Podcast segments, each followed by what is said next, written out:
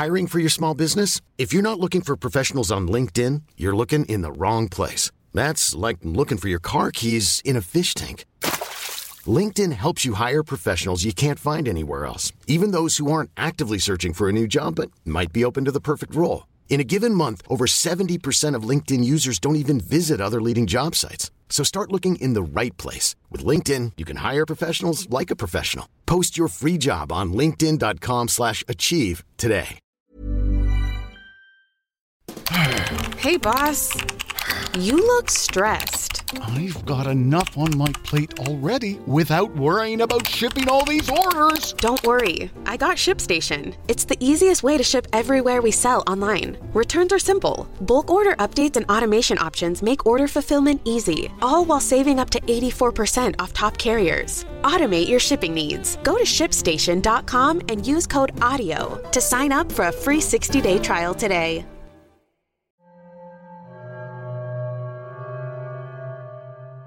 Ako po si Dahlia. Bagong lipat kami sa apartment. Palipat-lipat po talaga kami ng tirahan dahil kapos kami sa pera. Kapag hindi na po namin kayang magbayad ng upa, tinatakasan lang namin ang may-ari. Nakakayaman pero wala talaga kaming magawa. Wala akong trabaho dahil lima ang anak ko na sunod-sunod. Ang asawa ko ay pa-extra-extra lang sa trabaho. Mas marami pa ang pahinga kaysa pasok.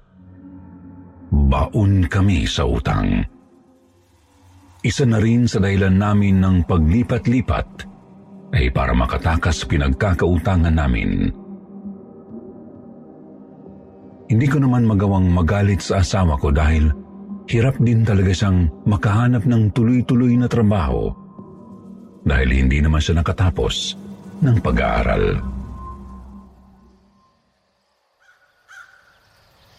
Unang araw namin sa bagong apartment nang puntahan kami ng dati naming kapitbahay na pinanggalingan namin para sabihin sa akin ang galit ng may-ari ng bahay na tinakasan namin.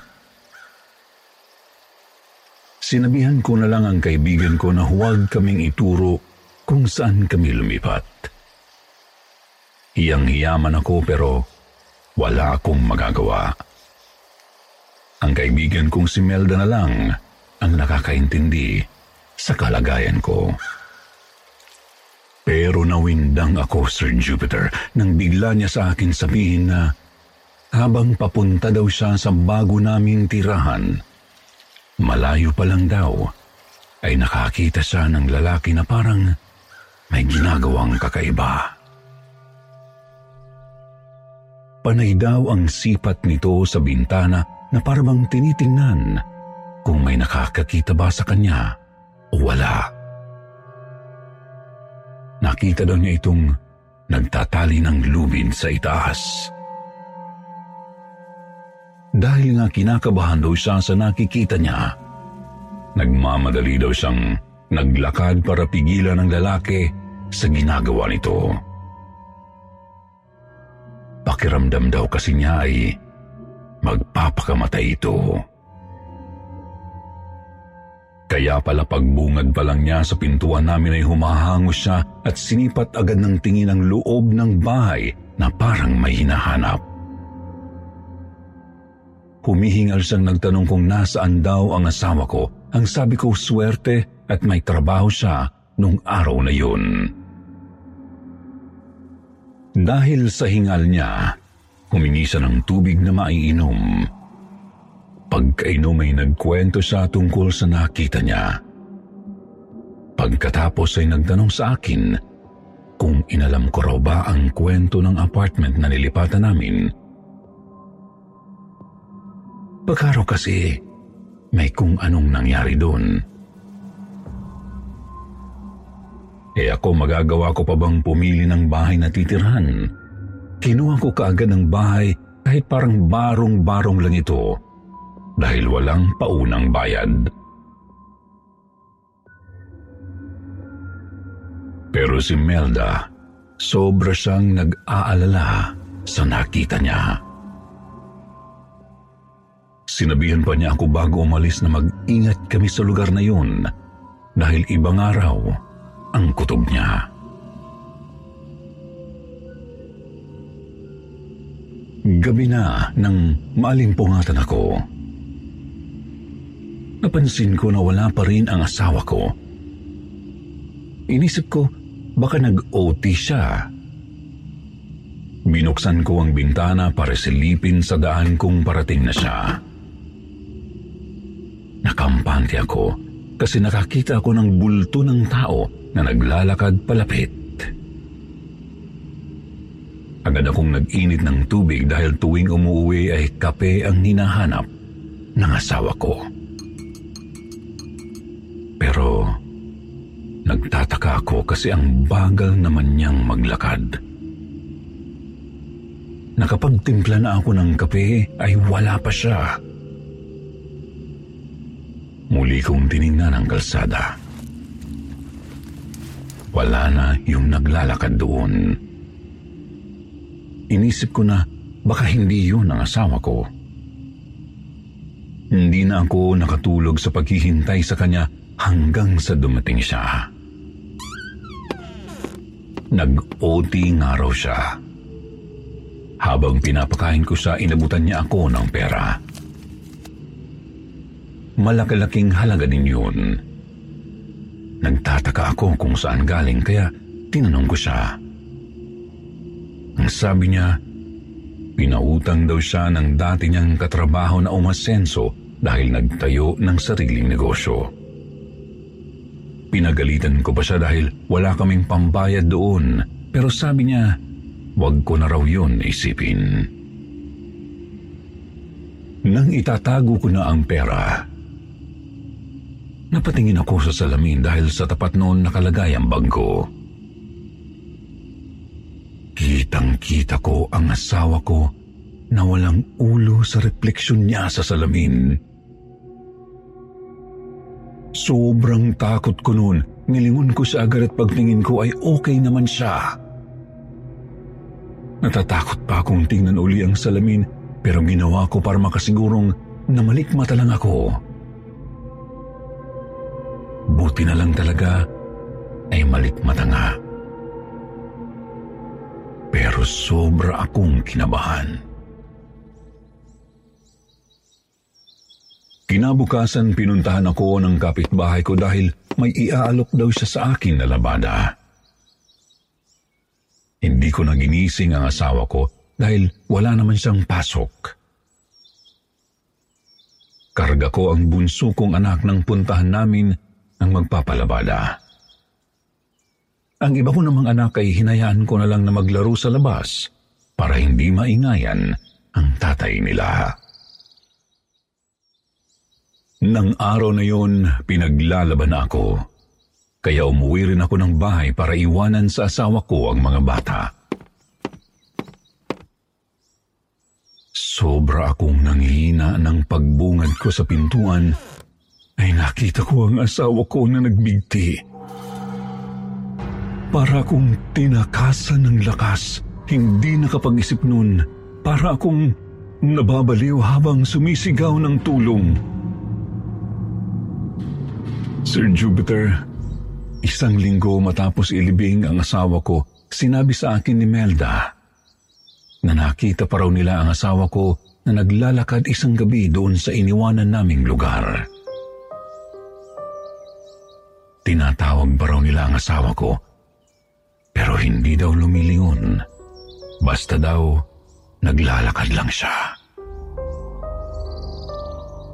Nang tanungin ko kung anong araw yun, tumugma ito nung araw na wala namang pasok ang asawa ko pero nasa bahay lang siya buong araw. Hindi naman kasi gumagala. Kaya imposible ka kung mangyari yun. Namatay po siya na hindi ko alam ang dahilan kasi masayahin naman po siya. Hindi ko alam kung dahil ba sa kahirapan namin o baka may iba pang rason. Hindi kasi siya pala kwento. Akala ko ay ayos lang siya dahil hindi ko naman siya nakitang ng problema ng matindi. Medyo sanay na nga kami sa buhay namin na palipat-lipat at patakas-takas. Wala talaga akong ideya. Pero kung nagawan ko sana ng paraan ang mga nakita naming kababalaghan ni Melda, baka hindi pa siya patay. Sabi kasi ng mga nakakwentuhan ko, pangitain daw yun, dapat ay kinontra. Sa ngayon po, nagtitinda na ako ng lutong ulam. Ginawa kong puhunan ng perang ibinigay sa akin ng asawa ko. Isang palaispan din sa akin kung saan yun galing. Nang mamatay siya, doon ko lang nalaman na sobra siyang naging malihim. Nagkulang din siguro ako. Magsisi man ako ay wala na. Nakatuon na lang ang atensyon ko sa aking mga anak. Marami pong salamat sa pagtanggap ng liham ko kung sakali. Kaya po sana kahit po gaano kabigat ang problema, huwag po tayong susuko.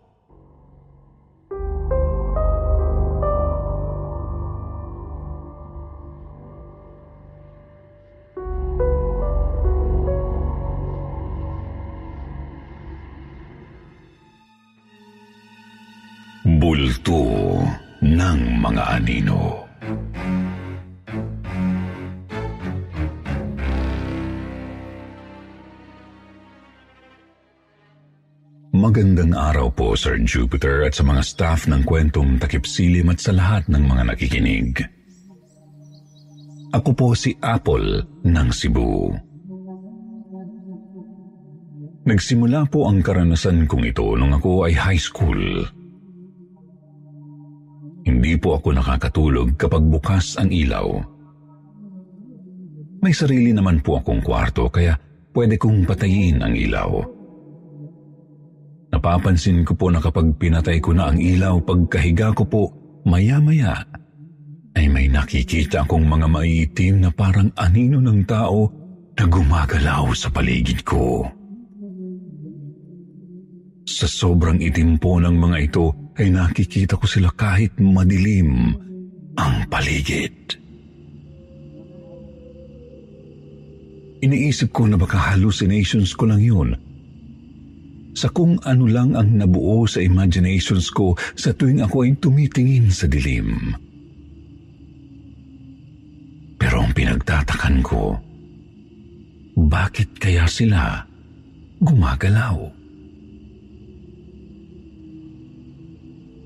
Hinayaan ko na lang kahit na medyo nakakaramdam na ako ng takot dahil baka kako mawala rin yun. Nag-iisip na lang ako ng ibang bagay kahit nakikita ko ang mga anino sa dilim na parang pang sumasayaw.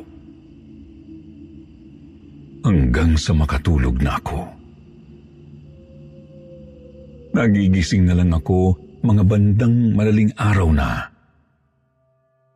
Nararamdaman ko na parang gumagalaw ang katawan na parang may nakadagan sa akin. Sa una po ay nagpapanggap akong tulog pa rin kahit nararamdaman ko na gumagalaw ang katawan ko tapos paunti-unti ko pong idinidilat ang mata ko pero wala naman akong nakikita na nasa ibabaw ko. Pero nagtataka ako kung bakit gumagalaw pa rin ang katawan ko. Yun bang parang natutulak akong pataas at babalik din naman sa higaan? Tapos humihinto lang yun kapag gumalaw na ako o kaya ay tumagilid. Hindi ko masabi-sabi kahit kanino ang experience na yun kahit sa magulang ko. Kasi baka hindi naman ako paniwalaan.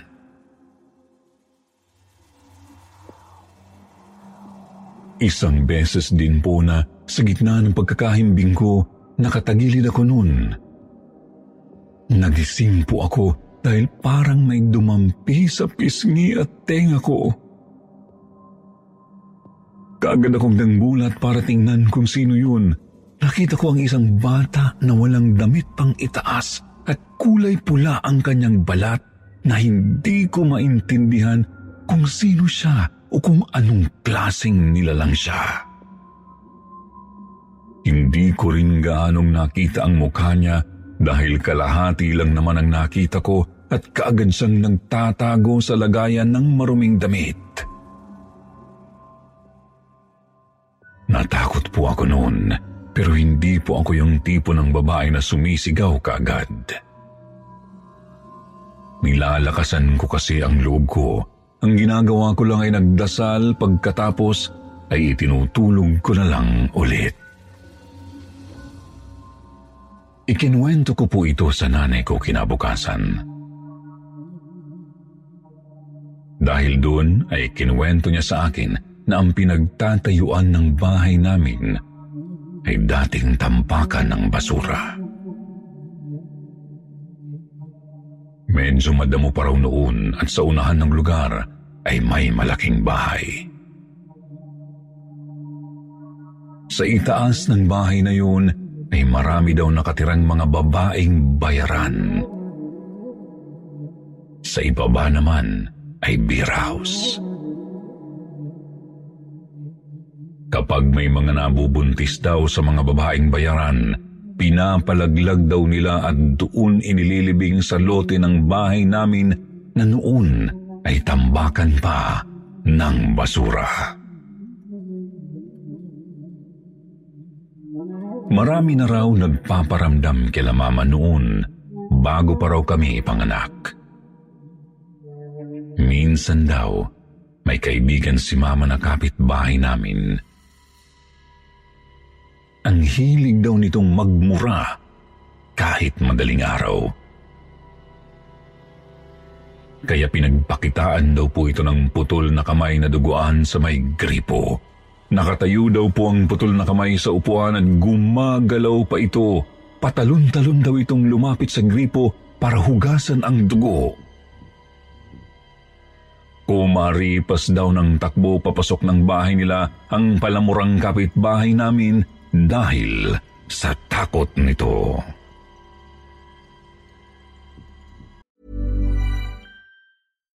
Hi, I'm Daniel, founder of Pretty Litter. Cats and cat owners deserve better than any old-fashioned litter. That's why I teamed up with scientists and veterinarians to create Pretty Litter. Its innovative crystal formula has superior odor control and weighs up to 80% less than clay litter. Pretty Litter even monitors health by changing colors to help detect early signs of potential illness. It's the world's smartest kitty litter. Go to prettylitter.com and use code ACAST for 20% off your first order and a free cat toy. Terms and conditions apply. See site for details. Hey there, it's Michelle Norris. I'm host of a podcast called Your Mama's Kitchen. When I travel, I'm usually looking for a way to find a taste of home when I'm not at home. And one of the things I love to do when I am at home is entertain. And Airbnb allows me to do that. When I was in California recently, I rented a house that had a great kitchen. And when we were sitting around the table, we're all thinking, we're in someone else's house. Someone could be in all of our homes as well. If you have a home, but you're not always at home, you have an Airbnb. Your home might be worth more than you think. Find out how much at airbnb.com/slash host. Isang beses pa, November 17 yun. Wala ang mga kasama ko sa bahay dahil pumunta ng birthday ng pamangkin ko. Yung isang kuya ko lang po ang hindi sumama dahil may trabaho siya noon sa kapitbahay namin na mayaman. Pagkarating ko ng bahay, madilim. Walang ilaw noon. May nagsalita na lalaki mula sa isang sulok na ginawa naming lagayan ng mga bagay na minsan lang ginagamit. Ang sabi po niya, Abot na di ay ka? Na sa Tagalog ay dumating ka na pala. Tumango naman po ako at sumagot sa kanya dahil inakala kong kuya ko ang nagsalita. Pero ilang sandali lang ay bumukas ang pintuan namin at dumating ang kuya ko. Tinanong niya ako kung wala pa raw ba sila mama. Sinagot ko siya na wala pa. Dahil dun, naguguluhan na ako kung sino ba yung boses na narinig ko nung una. Eh, kararating lang ng kuya ko. Tiningnan ko po yung lugar kung saan ko narinig ang nagsalita. Pero walang tao doon. Sinabi ko po yon pagkarating ni na mama. Hindi po siya nagtaka sa kwento ko. Kalmado lang siyang nagkwento na may engkanto raw sa likod ng bahay namin. Nakita daw niya yun nung buntis pa siya sa nakakatandang kapatid kong babae na sinundan ko. Nung panahon daw po na buntis siya isang gabi, ay naririnig siyang isang babae na humahalakak. Nagtataka daw siya kung sino ang tumatawa na yun dahil hindi pamilyar sa kanya ang boses. Lumabas po siya at tiningnan kung saan galing ang boses. Nakita niya raw sa ibabaw ng Port San Pedro ang isang napakagandang buntis na babae. Tumatawa ito, mahaba ang buhok, nakaputing bestida na parabang mamahali ng tela. Sobrang puti daw ng kutis at makinis. Sa tansya po daw ni Mama ay pareho sila ng kabuwanan dahil sa laki ng tiyan nito. Tinanong niya daw ang guard na nakaduty sa compound noon kung nakikita niya raw ba ang babaeng maganda na tumawa. Pero sabi ng gwardya, wala naman daw babae sa lugar na itinuturo ni Mama sa kanya. Doon nalaman ni Mama na siya lang pala ang nakakakita sa babae. Hinawakan daw ng mama ko ang braso ng gwardya, sabay itinuro ang babae. Nakita na rin daw ito ng gwardya at nagulat din sa nakita. Nasabi raw ng gwardya na engkanto ang babaeng yun at pareho silang natakot. Pagkalipas ng panahon, nalaman po namin sa isang kakilalang may alam sa mga supernaturals na may gabay ang kapatid kong babae. Isang engkantong lalaki ang kanyang gabay. Hindi ko alam kung ang narinig kong boses na kumausap sa akin ay gabay ng kapatid ko o baka doppelganger ng kuya ko. Kasi ilang buwan ang lumipas matapos noong dalawang beses nag-attempt magbigti ang kuya ko pero nakaligtas siya. At sa ikatlong beses, hindi na talaga siya nakaligtas. Namatay po ang kuya ko nang siya ay magbigti. May anxiety at depression siya dala ng pagseselos sa asawa niya at sa financial problem nila. Ang sabi kasi nila, kapag nagpapakita ang doppelganger ng isang tao, malapit na raw mamatay ang taong ginagaya niya. May pangyayari pa po sa bahay namin na pareho kami ni Mama na nakakarinig na parang tinatawag ang pangalan namin pero wala namang tao. Minsan pa ay nakikita naming may dumaan, pero wala naman kapag tinitingnan namin. Isang araw, sinabi ng kaibigan ko na nagre-renta ng isang kwarto namin na bakit daw ang tagal kong natulog kagabi e palagi naman daw akong maagang matulog. Nanibago daw siya sa akin. Pakanta-kanta pa daw ako kahit malalim na ang gabi at nagtutupi pa ako ng damit. Nagtaka ako nang sabihin niya yun dahil maaga naman talaga akong natulog ng gabing yun. Minsan din daw siyang umihi pagpunta niya ng banyo. Nakita daw niya yung mama ko na gumagamit ng banyo. Nakilala niya kasi hindi raw gaanong sinara ang pinto. Matagal daw sa loob si mama kaya kinausap daw niya at nagpaalam siya. Nandoon na lang siya sa labas ng banyo iihi. May gripo naman po kasi kami sa labas ng bahay. Pero hindi raw siya sinagot ni Mama. Kaya ang ginawa niya, lumabas na lang at umihi. Pagbalik niya, nagtataka siya kasi si Mama nasa loob pa rin ng banyo. Hinayaan na lang daw po niya at dumiretso na siya ng kwarto. Nang pagtapat daw po niya sa tapat ng tindahan namin dahil may tindahan po kami noon, nakita niyang natutulog si Mama doon. Sa tindahan po kasi natutulog si Mama dahil ayaw niya ng kwartong nakasarado ang pinto. Gusto niya sa may pumapasok na hangin mula sa labas. Dali-dali daw siyang pumasok ng silid dahil sa takot. Hindi daw niya kasi alam kung sino si Mama sa dalawang nakita niya.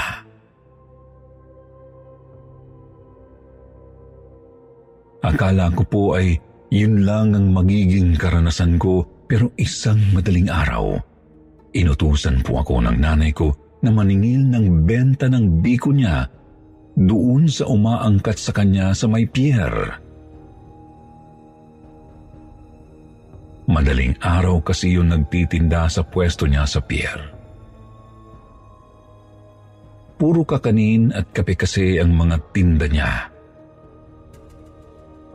Nung pauwi na po ako matapos maningil, mga bandang alas 2.40 na yun, Naglalakad na ako sa may harapan ng Port San Pedro. Nakikita ko sa unahan ang mga aso. Naririnig ko ang mga ito na tumatahol at umaalulong. Ang tinatahulan ng mga asong yun ay isang tao na nakasuot ng puting damit. Mabagal ang kanyang paglakad sa sobrang bagal ay parang nakaslow mo na parang nakalutang sa hangin. Nag-aalala pa ako sa kanya na baka abutan siya ng mga aso dahil nga hinahabol siya ng mga ito. Kala ko ay matanda na siya kaya mabagal maglakad. Hindi ko talaga inalis ang tingin ko sa kanya dahil nag-aalala ako na baka makagat siya ng mga asong galit na galit. Pero nang tumapat na siya sa poste ng ilaw, nagulat ako kasi para siyang naging usok na unti-unting naglaho. Pagkawala po niya, nagsitigil na ang mga aso sa pagtahol at nagbalikan sa kanilang pwesto. Sobra po ang kaba ko noon. Nanginig ang tuhod ko. Yung takot ko ay parang ayokong daanan ang poste ng ilaw na yun. Pero wala naman akong ibang dadaanan. Kaya ang ginawa ko, pagtapat doon, nagtatakbo ako at walang lingon-lingon. Parang nagtayuan pa ang buhok ko nang tumapat doon. Pinilit ko pang isipin na Imagination ko lang yun.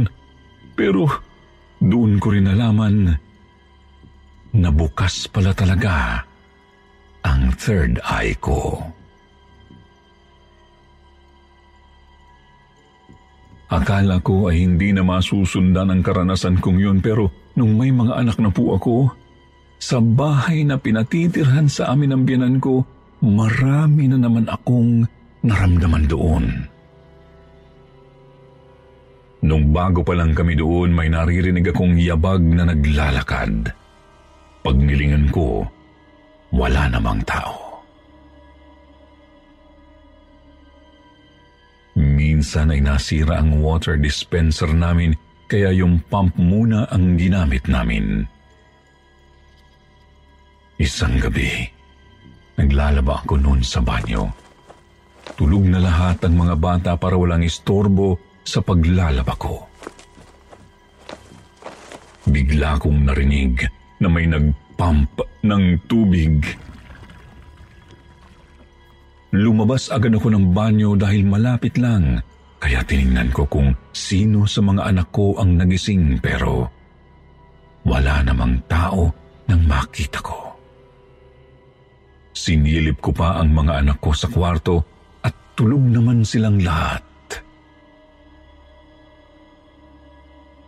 Bumalik ako sa paglalaba kahit parang nagsitayuan ang mga balahibo ko. Narinig ko na naman sa kusina namin na may naghuhulog ng mga gamit na parang galit na galit dahil sa lakas ng ingay. Agad kong tiningnan pero wala namang nahulog. Lahat ng gamit sa kusina ay nasa tamang lalagyan at hindi man lang nagalaw. Kinabahan na talaga ako kaya pumunta ako sa may bintana upang makasagap ng signal para i-text ang asawa ko. Sa city po kasi nagtatrabaho at lingguhan ang asawa ko kung umuwi. Maya-maya, may sumitsit sa likuran ko. Nang lingunin ko, walang tao. Nang siyasatin kong mabuti, nang siyasatin kong mabuti, may nakatayong bulto ng tao sa may dingding malapit sa pintuan ng banyo kung saan ako naglalaba. Malaking tao ito at malapad ang katawan. Pakiramdam ko parang namanhid ang batok ko pero nilabanan ko ang takot at naggunwaring hindi ko ito napansin. Hindi ko na itinuloy ang paglalaba at pumasok na ako sa kwarto. Pero hindi ako makatulog dahil sa takot at maya-maya ay naririnig ko na naman ang mga yabag sa labas ng pintuan ng kwarto. Ang ginawa ko na lang, pumikit at nagdasal.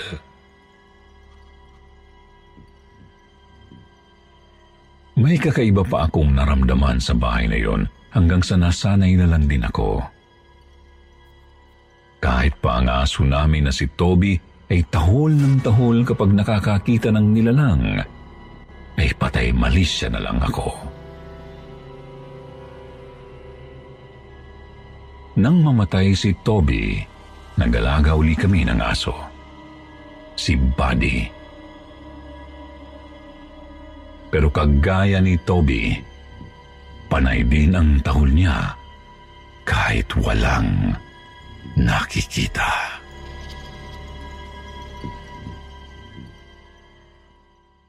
Alam ko pong may mga bahay na haunted.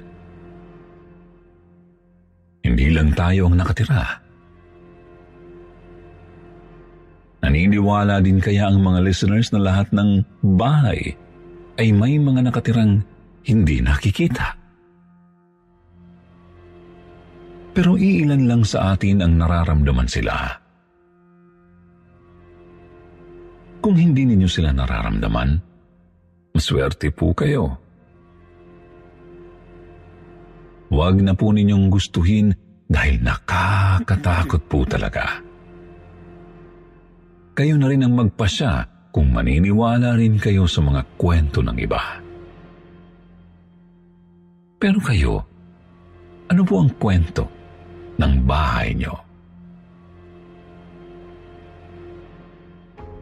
Hanggang ngayon, Sir Jupiter, nakakaramdam pa rin ako ng mga kakatuwang bagay pero nilalakasan ko na lang ang loob ko dahil sa totoo lang po, hanggang sa pananakot at pagpaparamdam lang ho sila sa atin. God sets boundaries between them at sa ating mga tao. Kaya hindi nila tayo pwedeng saktan. Kung may mga bad demons man po tayong na-encounter, prayers lang po ang number one na santata natin.